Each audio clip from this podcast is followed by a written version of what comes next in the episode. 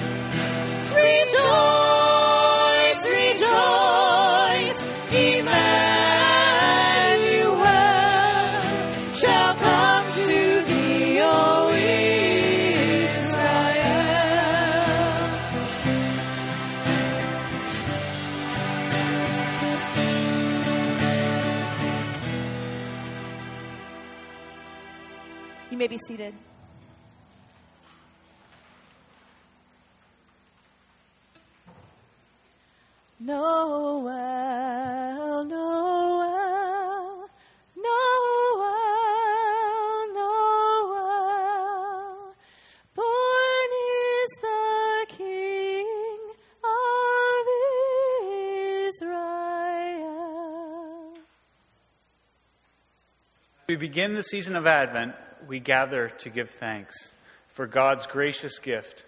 God in flesh comes as the image of the invisible Father.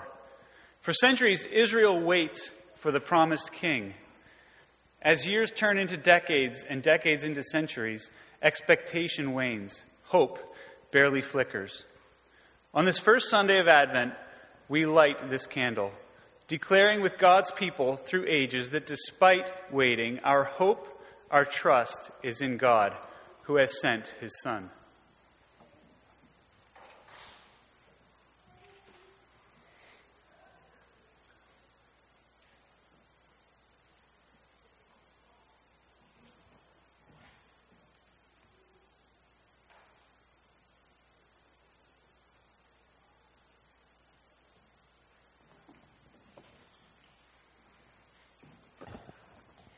Dear God, on this first Sunday of Advent. Let this light shine brightly as the days grow shorter, so that we will be ready for your face to shine upon us at Christmas.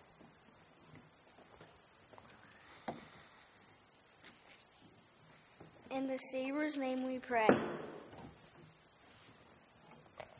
Amen. Please stand as we continue in worship together.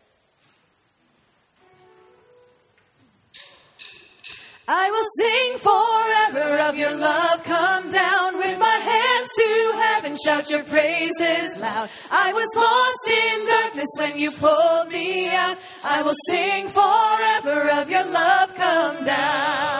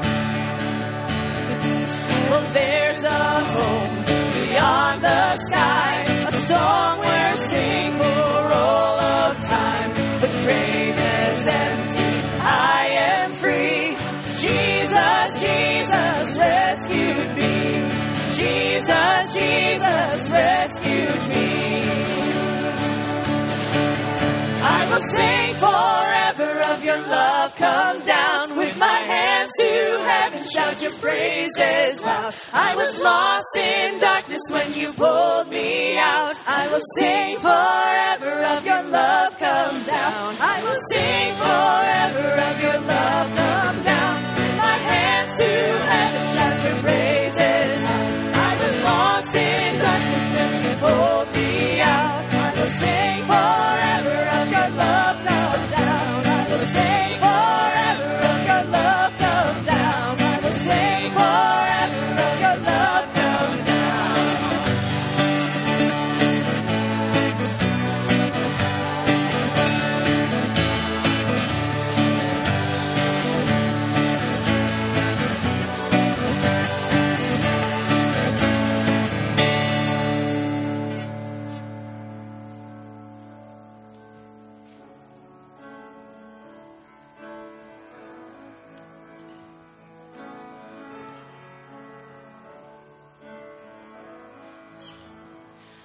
I believe in the sun.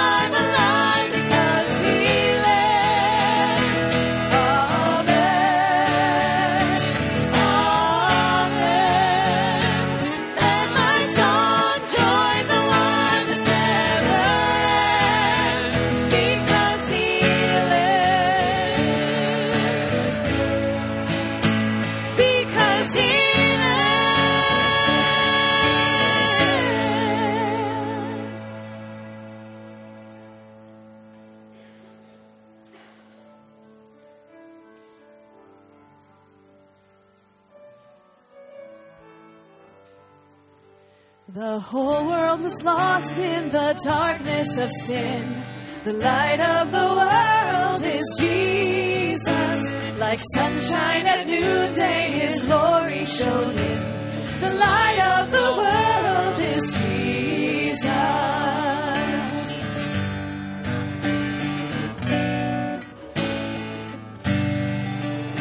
No darkness for those who in Jesus abide the light of the world.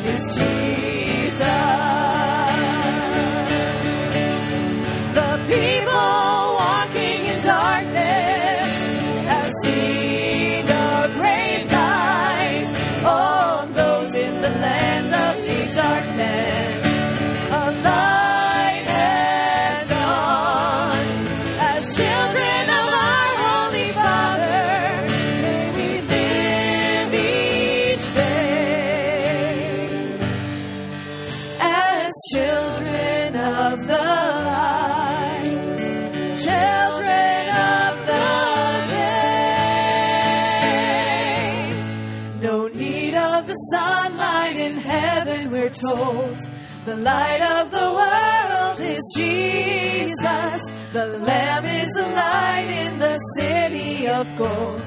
The light of the world is Jesus.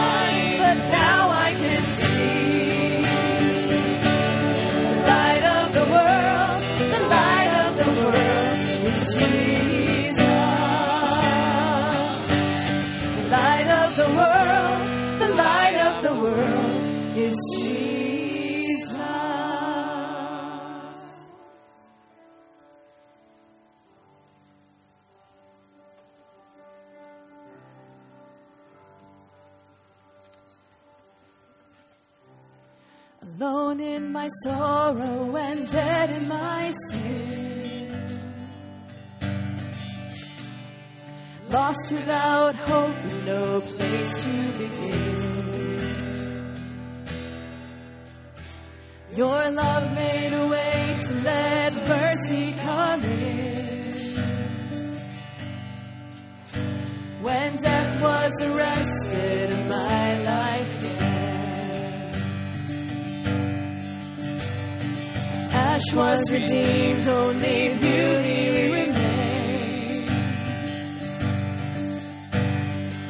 my orphan heart was given a name. My mourning grew quiet, my feet rose to death. When death was arrested, my life began.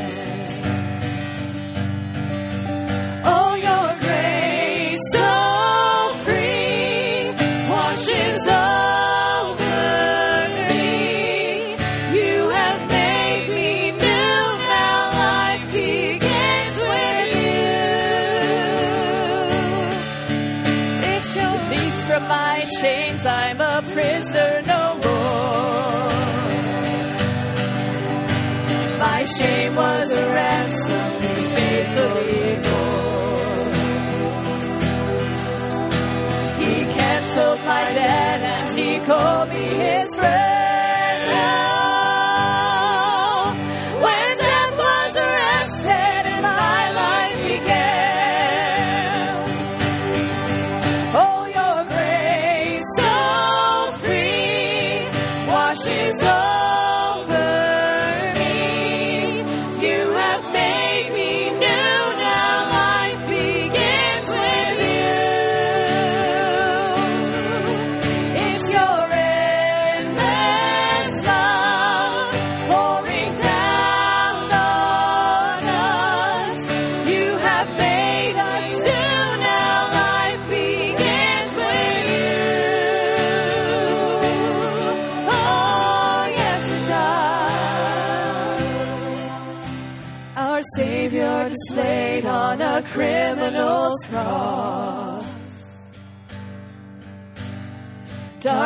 Darkness as though heaven had lost.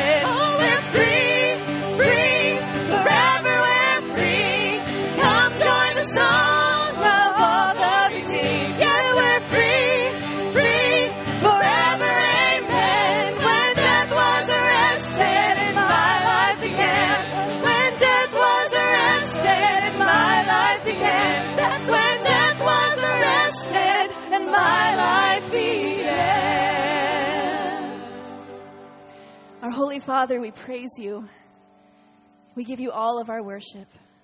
We give you all of our honor. We thank you for the grace and love that you have lavished upon each of us. May you receive all the glory, Lord. Amen. You may be seated.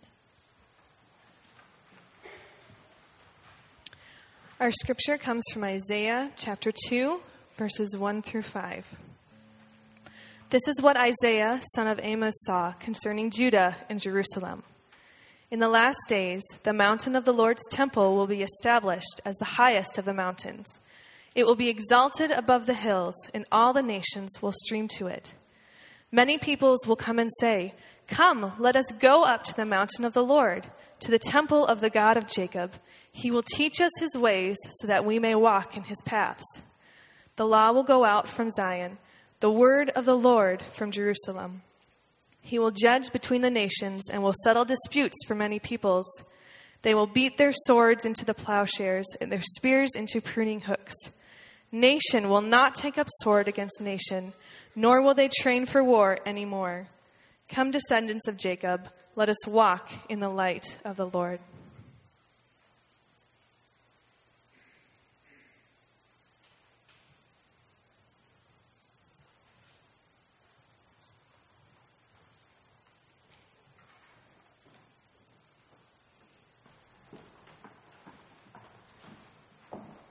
Hello, friends. I'm Kristen Sanisith, and I wanted to let you know about an event that's happening this spring. But sign up is right now. So, um, I'm the director for the Wesleyan Women that um, embodies the 30 some churches that make up our district from like Jamestown all the way like two hours north in Buffalo. All of us girls are Wesleyan women in this district and those churches that it represents. So there's an event that Houghton College is putting on called Women of Worship. And they did it last year, and it was a concert and a speaker, and it was great. This year, it's bigger. So it's an all day event that's happening in the KPAC. Um, I believe it's just in the KPAC, yes. And um, it's breakout sessions, and it's a keynote speaker from Proverbs 31 Ministries. And the concert at night is Laura's Story.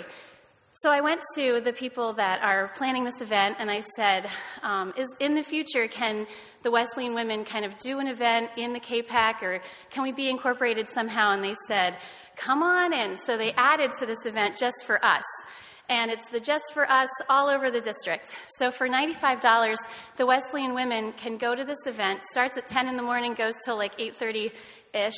Um, at night. And um, in there, they're going to give us the gold seating. So if you can envision in that huge KPAC building where the stage is, then that's us right there. And um, also, they're going to do this dinner for us that will be in the Nielsen Center gym, which is kind of fantastic.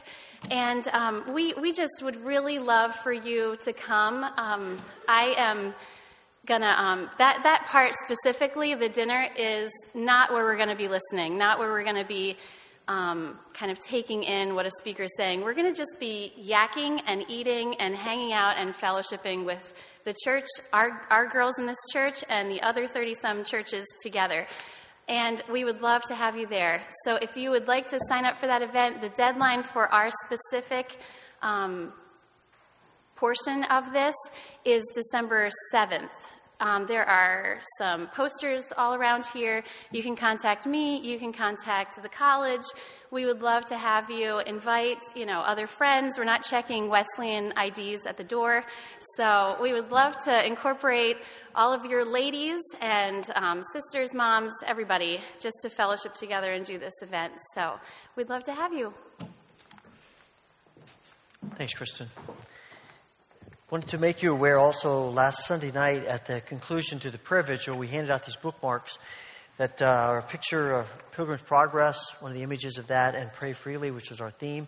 And on the back, we found a, a prayer that seemed especially appropriate, a prayer to be free. And we printed a number of these up. They're in the back table. Please feel free to take one or more of them if you want, just to, uh, as a reminder, as a prayer for what God has uh, done in your life and what you'd like for Him to do as well. We also have the uh, this year's Advent devotionals, uh, something for each Sunday in Advent for you uh, individually, as a group of people, your family, however you want to do it.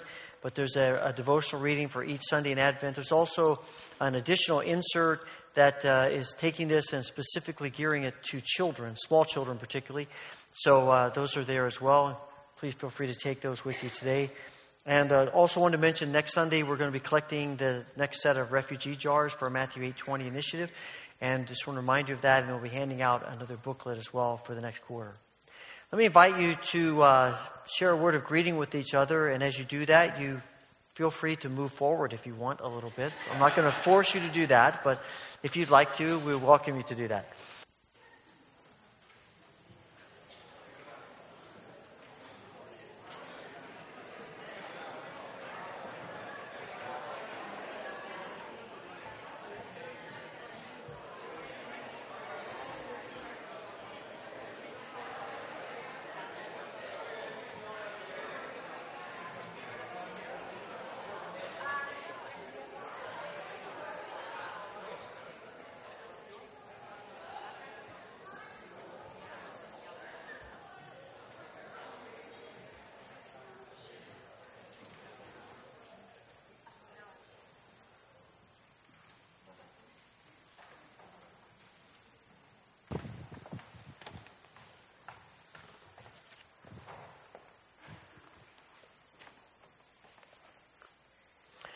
So when you think about heaven, um, what kind of images come to your mind?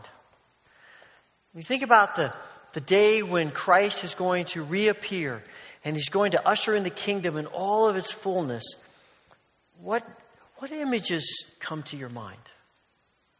I, I suspect there may be as many images as there are of us here. And we have these ideas of what we, we would like to see heaven to be, what we'd like to see that time to be. And, and the, the truth of the matter is, Scripture gives us a number of glimpses, a number of images, visions of what that is, and Isaiah 2 is one of those. And it is a fascinating image. I was reading this over and over again in preparation for talking about this this morning, and it just began to grab me of the just the uh, the joy of the image that Isaiah paints here. This is an image in which the nations of the world are going to stream to God.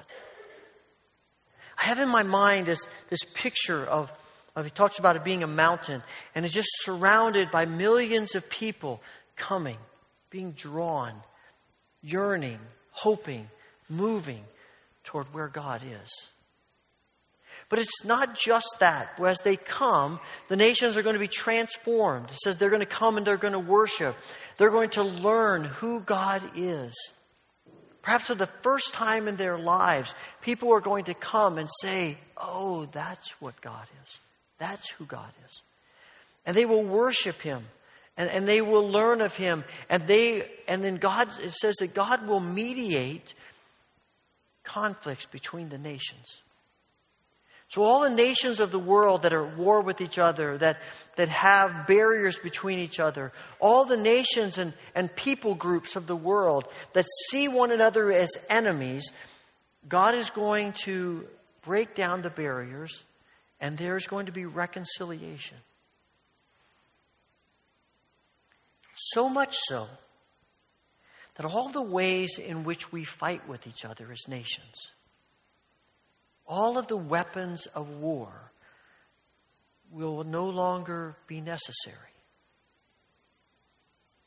And you know that people believe they're unnecessary because it'd be one thing if they said, well, let's just, we'll put these weapons in the back closet. But we know where they are in case we need them. You know, we do that with things in our house. Well, I probably don't need that anymore, but I'll save it just in case. It's not any of that. Everybody takes their weapons that they use for war and conflict and pain, and they are turning them into tools to plant and to harvest and to bring flourishing to the earth as God intended it. The image we see in the first couple of chapters of Genesis. These weapons that have been used to hurt, weapons that have been used to, to divide and to injure and to conquer, are now used for the flourishing and the feeding of all people. And he takes it even one step further. Not only do they not need them, and not only do they not just put them in a closet, but they turn them into something else. And they take the next step, and he says they no longer will train for war anymore either. So there's no thought in the back of their minds, well, we need a contingency plan here just in case.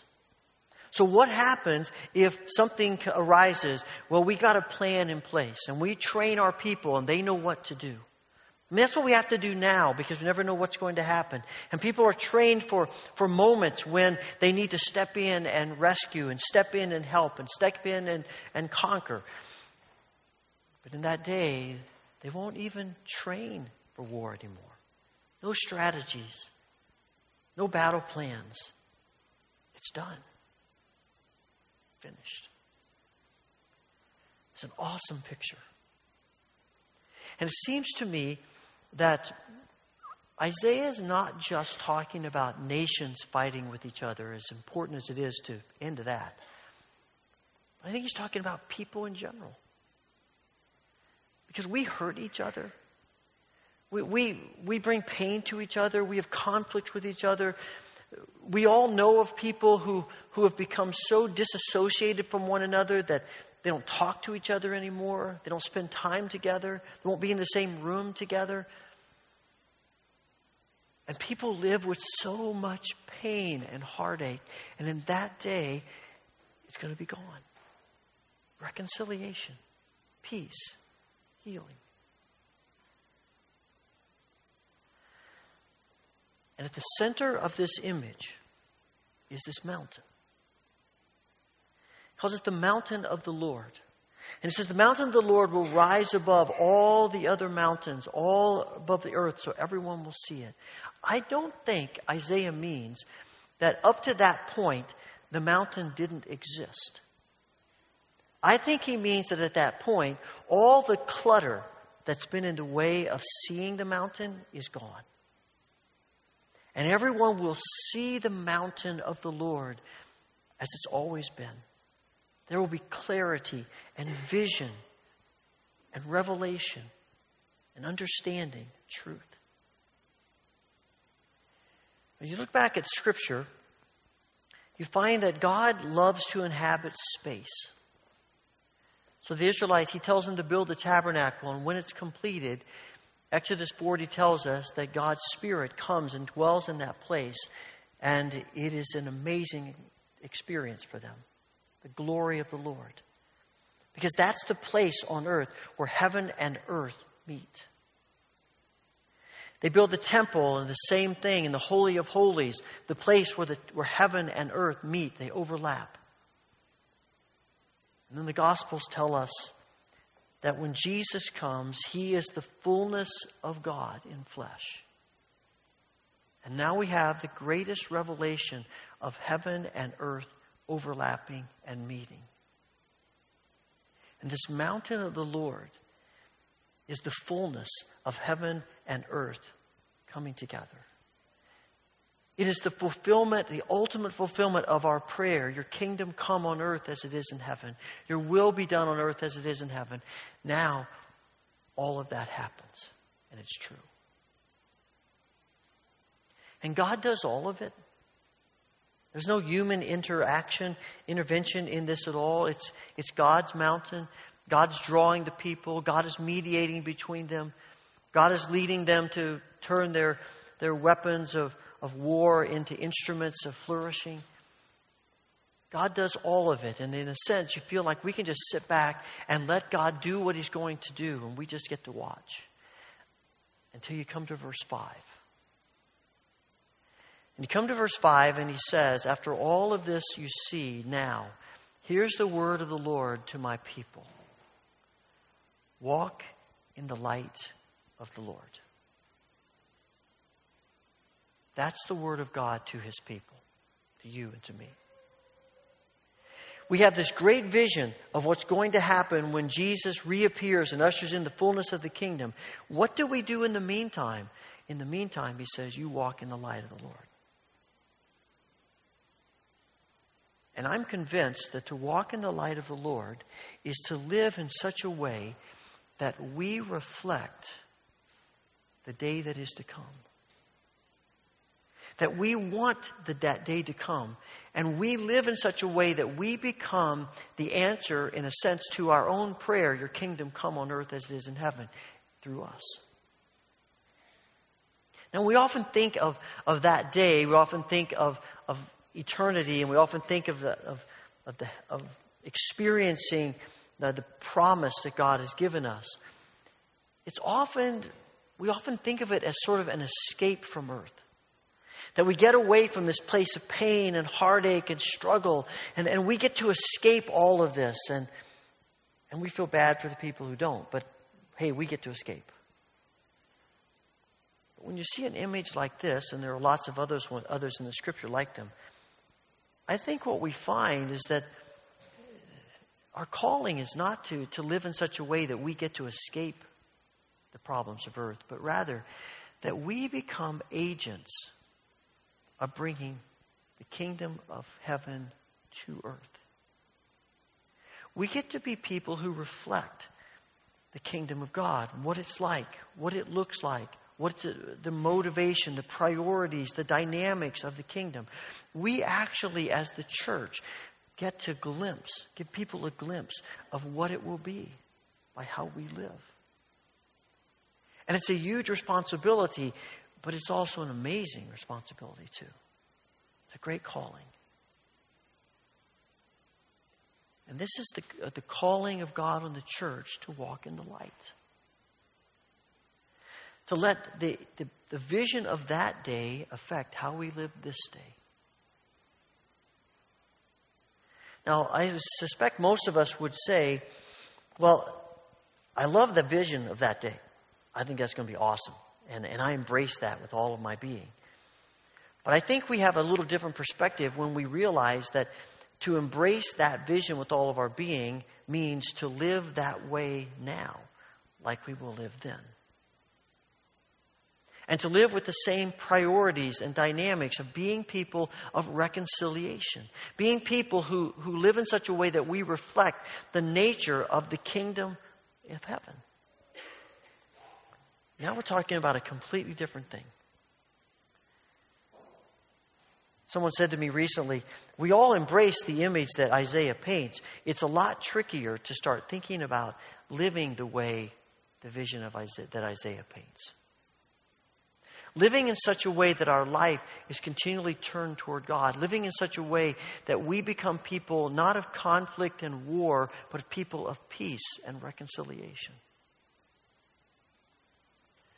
And the issue is, we do that the same way God does.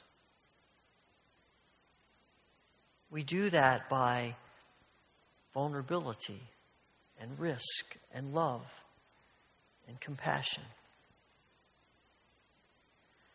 Because the kingdom of God is, uh, has filled us, and that's what comes out of us. And that feels vulnerable.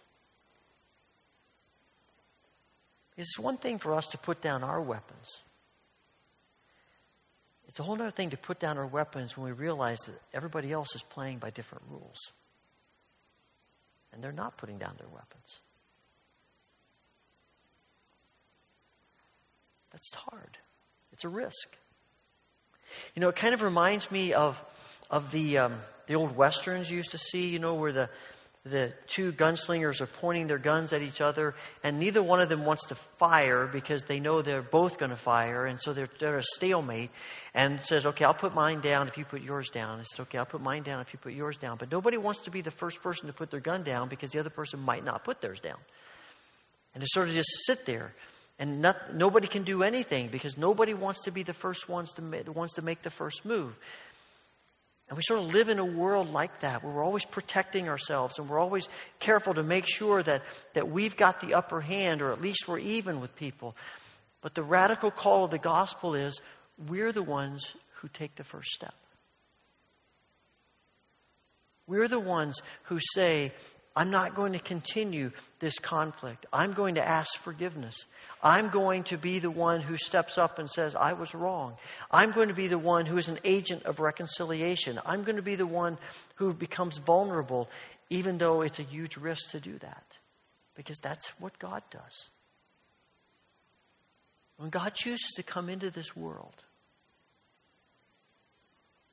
to rescue people from our sins and all the consequences of our sin. He doesn't come in power, He comes in the vulnerability of an infant. There's nothing more vulnerable than a baby. No baby can't do anything for itself. Baby can't protect itself. Baby can't feed itself. A baby can't do anything for itself. It's helpless. And here is God in flesh as a helpless, vulnerable baby.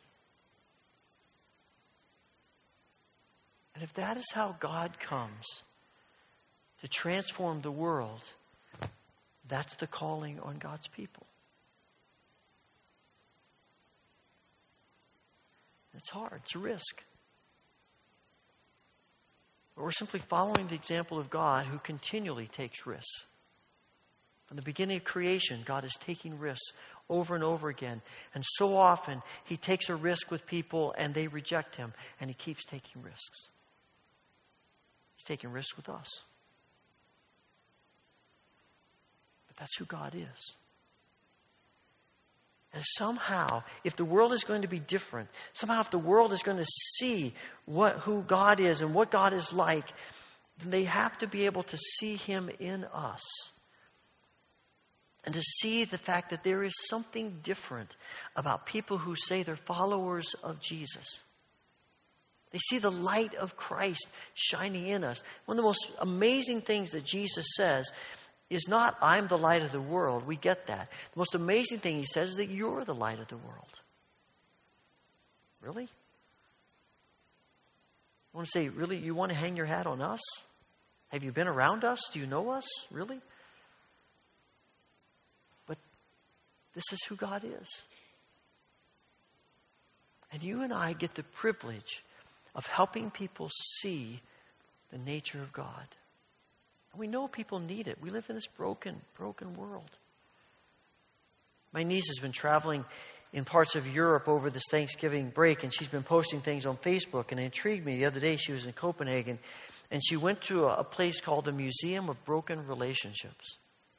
Wow, I didn't even know that such a place existed. And, and so I wrote her about it and said, Tell me about this place. And I looked it up on the internet and it gave a little bit, but she said, it's amazing place. And I found that there are 20 of these all over the world. And it's a place where people can come and they can bring items that, that are indicative of their broken relationship as a means of trying to find healing from it. He said most of the stuff was just everyday things. You know, a mixer, treadmill, bicycle, card. I mean, it's kind of odd stuff, but just everyday things that people said, this thing reminds me of this broken relationship, and I need to give it away as a means of beginning my healing. But the thing that struck me is that we are such a broken world, such a hurting world, that we actually create, can create museums about our brokenness. And who is going to be a presence to help heal our brokenness? Who's going to help people know that, that Jesus has come to help bring healing, to bring healing to people in their brokenness, to bring life and hope and reconciliation? How is, how's anybody going to know that unless God's people give them a glimpse of what God wants to do? And that's our calling. When I was thinking about this mountain, my mind flashed back to the first time I drove down I 86 in the Columbia River Gorge, heading west. There is a place on that road that you come around a corner, and right in front of you is Mount Hood. I grew up in southern Indiana. You know, for me, a mountain was that little, that little ridge over there that you can maybe, if you stay on your tiptoes, you can see over it. So to drive down and to view this for the very first time, I mean, I almost had to stop driving. I was just so taken back by this image in front of me. And every time I made that drive, dozens of times, it, it never stopped filling me with awe. And I see that image of, of God's mountain, the presence of God, in this image that Isaiah paints. that The only way that we're ever going to be able to be the people who help bring the kingdom of heaven on earth as, as it is in heaven is if we keep our eyes focused on the mountain. If that's our goal, if that's our purpose and our motivation, it is all about who God is. And so that's why we practice the spiritual disciplines prayer and scripture reading and worship and connecting with each other, all the spiritual disciplines, is to help us create an atmosphere of openness. I mean, too often the spiritual disciplines don't create an atmosphere of openness, they actually create a little bit of arrogance in us. Look at how much I read the scripture. Look at how long I pray. Look at how moral I am. And all those things are good. But if they aren't leading us to a more openness to Christ, then they're really being counterproductive. Look at the Gospels. There are all kinds of people who come to Jesus. They don't know the law. They, they probably, most of the culture would say they're not all that moral. But they have an openness to Jesus. And they find him. And then you've got a whole other group of people who know the law, they're moral, upstanding citizens, but they are completely closed off to Jesus and they miss him. The calling on our lives is to keep our eyes focused on God, on Christ. And during this Advent season, as we talk about thinking about moving toward Christmas, it's a time, it's a gift that the church has given us to prepare ourselves. To take time to ponder and to think and to, to look at our lives, the, about our openness to God and the focus of our lives. You know, it's a risk. Mountain climbing is a risk. You know, I'm, I'm not a mountain climber. I don't like getting up on the third or fourth rung of a ladder, so I'm not going to probably climb a 10,000 foot mountain. It's dangerous to climb mountains. That's why we're afraid. But the point of the Christian life is not how safe can we be. Point of the Christian life is am I open enough to God to take risks and to be vulnerable? Do I trust God enough to be vulnerable? That's the call of the gospel. I think that's one reason why we struggle with so many of Jesus' parables. Over and over again, he keeps telling us that the people who are safe miss it. The people who trust him, take risks for him, find it.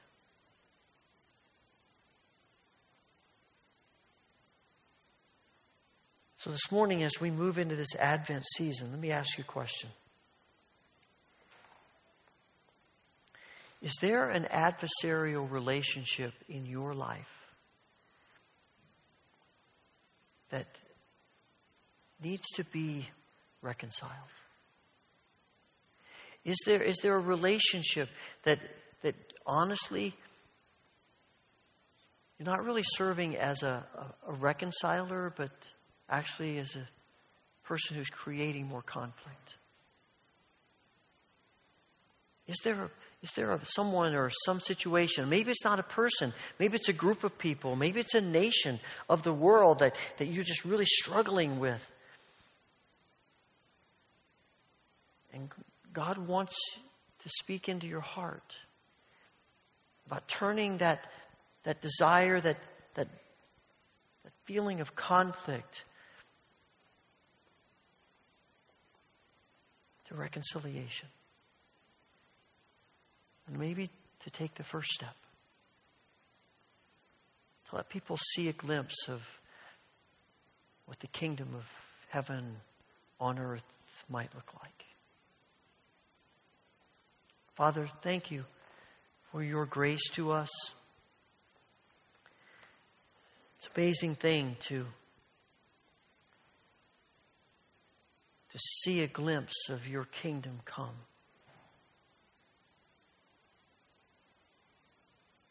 Give us hearts that are open to you. Father, this morning we come and this Advent Sunday and pray not only for ourselves, but for this world. We know the world is filled with pain and heartache and struggle, and we ask that you would bless your church in the world. We pray, Father, especially for for the, the Georges in Australia as they initiate this new ministry, and may your blessing be upon them. We pray for our brothers and sisters in Mexico as they attempt to worship, even despite great opposition. Give them grace to love and to serve, and to be agents of reconciliation and healing. We pray, Father, for uh, refugees around the world, and we ask that you would bring peace and restoration home to them. Pray for places where people are recovering from disasters and attacks. And we pray for our nation that feels so divided right now and ask that you would help us to be catalysts for unity. We pray, Father, for the churches around us, the Crosstown Alliance Church and Pastor Gorham. Pour out your blessing on this congregation. And for all those connected to us, for all who are grieving today, especially Blanche Weaver's family, give comfort and grace to them. We pray, Father, for all who are struggling with health issues and ask that you would bring healing to them. Father, we pray that you'd give peace to all who are concerned about the future. We pray that you would reconcile what seems irreconcilable, encourage where hope seems lost, provide for the needs that seem far, far beyond us. Father, we pray that you would fill us with the grace of Christ. Give us hearts that are open to you and to find joy in being agents of reconciliation for your kingdom. We ask this through Jesus. Amen. I'd like to invite our ushers forward as we give back to God from all that He has given to us.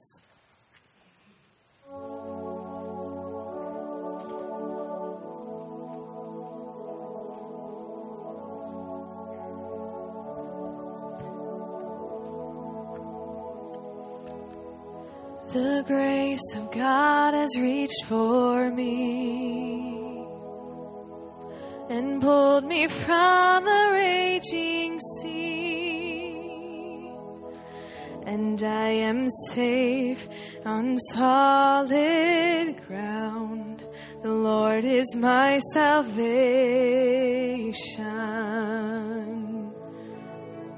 I will not fear when darkness falls. His strength will help me scale these walls. I'll see the dawn of the rising sun. The Lord is my salvation.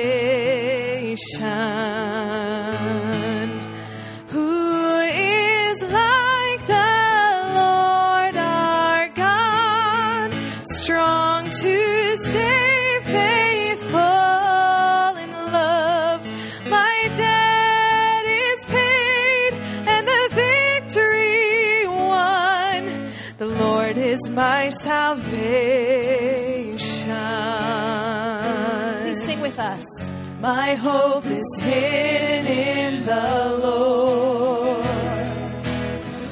He flowers each promise of His word. When winter fades, I know spring will come. The Lord is my salvation. In times of waiting,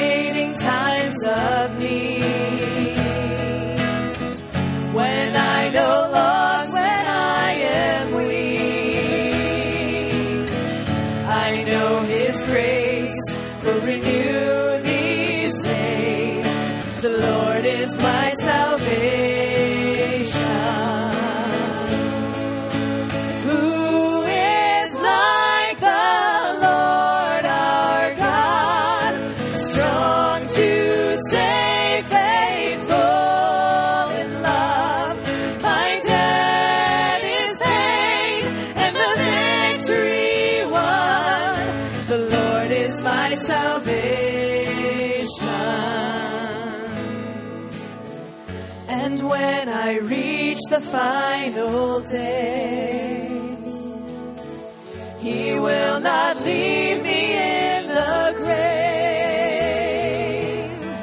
but I will rise. He will call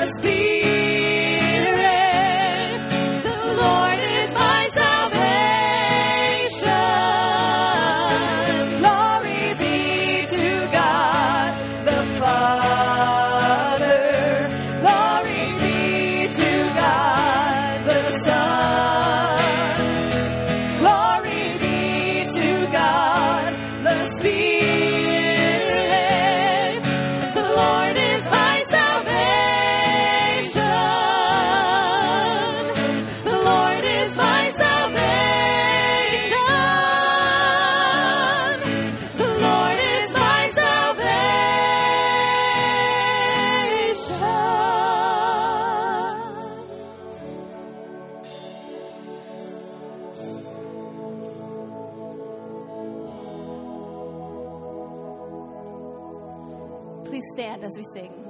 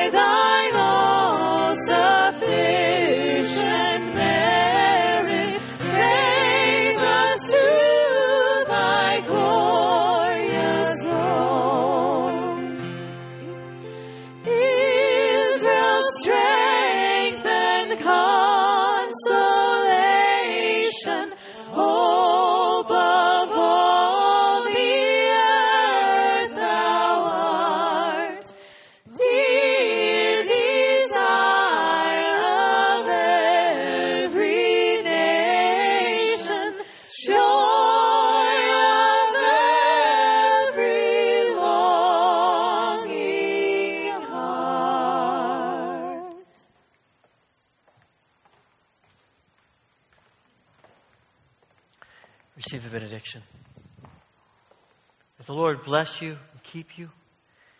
May the Lord make his face shine upon you and be gracious unto you. May the Lord turn his face toward you and give you peace. Amen.